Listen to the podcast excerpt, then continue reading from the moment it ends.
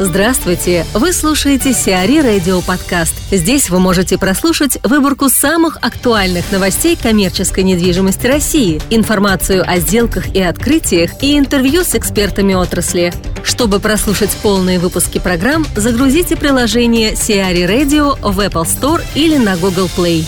Settle City построит ЖК за 5 миллиардов рублей. Компания Settle City инвестирует около 5 миллиардов рублей в строительство жилого комплекса в Приморском районе Санкт-Петербурга. Комплекс комфорт-класса площадью 53,5 тысячи квадратных метров будет состоять из двух жилых домов и двух детских садов.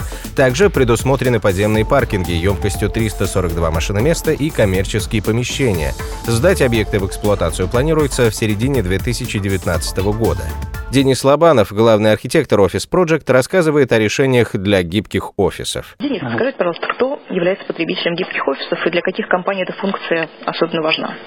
Ну, мое честное такое убеждение по жизни, что офис для любой компании э, должен быть гибким. Угу. То есть э, гибкость это априори свойство всех офисов. Другое дело, что для разных компаний степень этой гибкости может быть разная. Но у нас, например, есть примеры юридических компаний, которые, в общем-то, особенно не требуют гибкости, но и то, да, например, такое решение, что у них универсальные есть некие офисы для там, одного или для двух человек, которые они постоянно перетасовывают. Поэтому еще раз, да, гибкость это есть некое свойство любого офиса, соответственно, вот любая компания, которая требуется офис, она уже является потребителем гибкого офиса. Тоже степень гибкости может быть разная. Угу, ясно, спасибо большое. А, какие решения позволяют сделать офис гибким и адаптируемым? Вот опираясь на ваш опыт. Я бы разделил вот эти решения на несколько таких глобальных, что ли, э, сфер. То есть первое это планировочное решение. И с точки зрения планировки, конечно, вот э, пресловутый open space, который не является самым комфортным для работы, но тем не менее это вот, э, скажем так, максимальная гибкость достижимая в офисном пространстве. Дальше, опять же, если говорить о планировочном решении, то это модульное построение пространства когда э, пространство строится из более-менее одинаковых каких-то ячеек, которые могут перетасовываться друг с другом, э, перемешиваться да, в разных комбинациях, это тоже обеспечивает гибкость. А многофункциональное использование одного и того же пространства.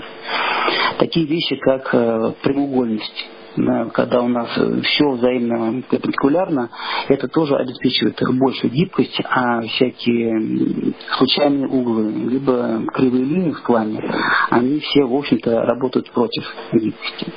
Дальше я бы обозначил некую группу, условно говоря, строительных решений, которые поддерживают гибкость. Уже на сегодняшний день стандартом является использование фальш-полов да, в бизнес-центрах класса А как минимум.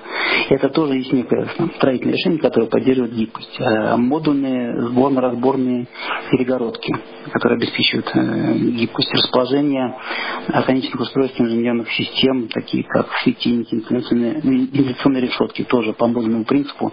Все это работает на гибкость. Uh-huh. Но во всей этой картине очень важно не забывать, что все эти строительные планировочные решения должны быть поддержаны инженерным оборудованием.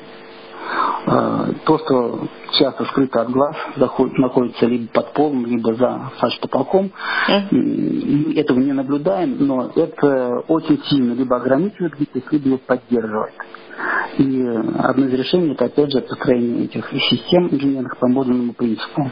В дальнейшем позволяет делать перепланировку с минимальными такими дополнительными затратами. Угу. Ну вот к вопросу о затратах, давайте-ка еще вопрос. Сколько такая гибкость стоит? Насколько вообще она удорожает проект?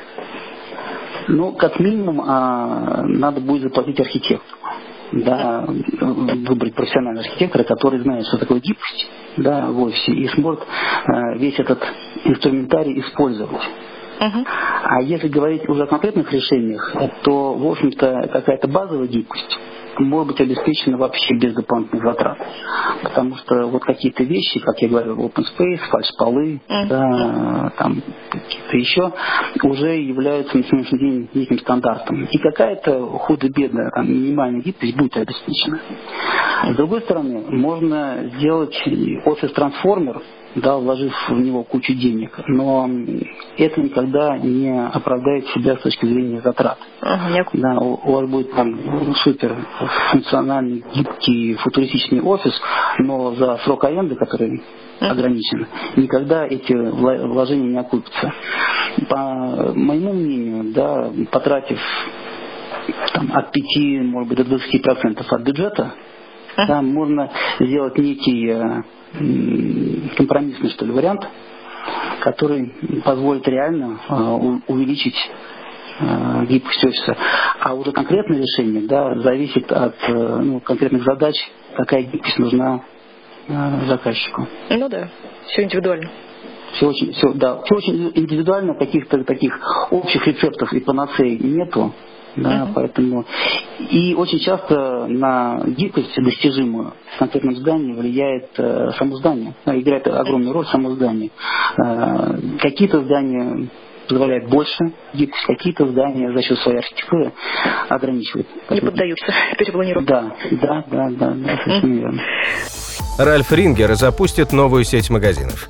Компания Ralf Ringer планирует запустить новую марку обуви, которая будет развиваться как отдельная розничная сеть. Бренд «Пиранья» компания презентует на выставке Euro Shoes Premiere Collection в конце февраля-начале марта 2017 года.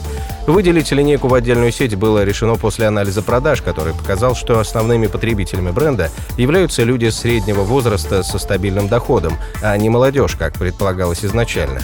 Фирменные магазины «Пирани» могут появиться в Москве уже во второй половине 2017 года.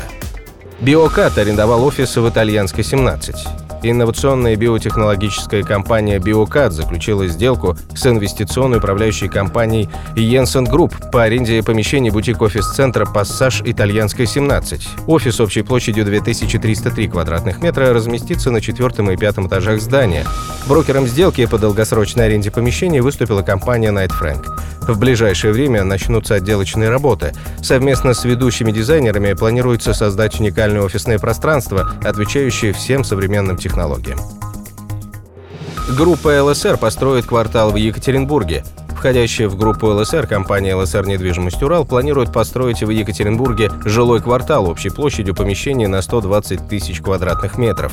Проект «Цветной бульвар» подразумевает строительство 9 жилых домов в микрорайоне Пионерский. На стройку планируется выйти в четвертом квартале текущего года, а к 2023 году объект сдадут в эксплуатацию. Уточняется, что проект планировки и межевания территории уже утвержден. Сиари Радио. Эксклюзивные рубрики «За и против», «Ноу-хау», «Ремейк», «Новые форматы».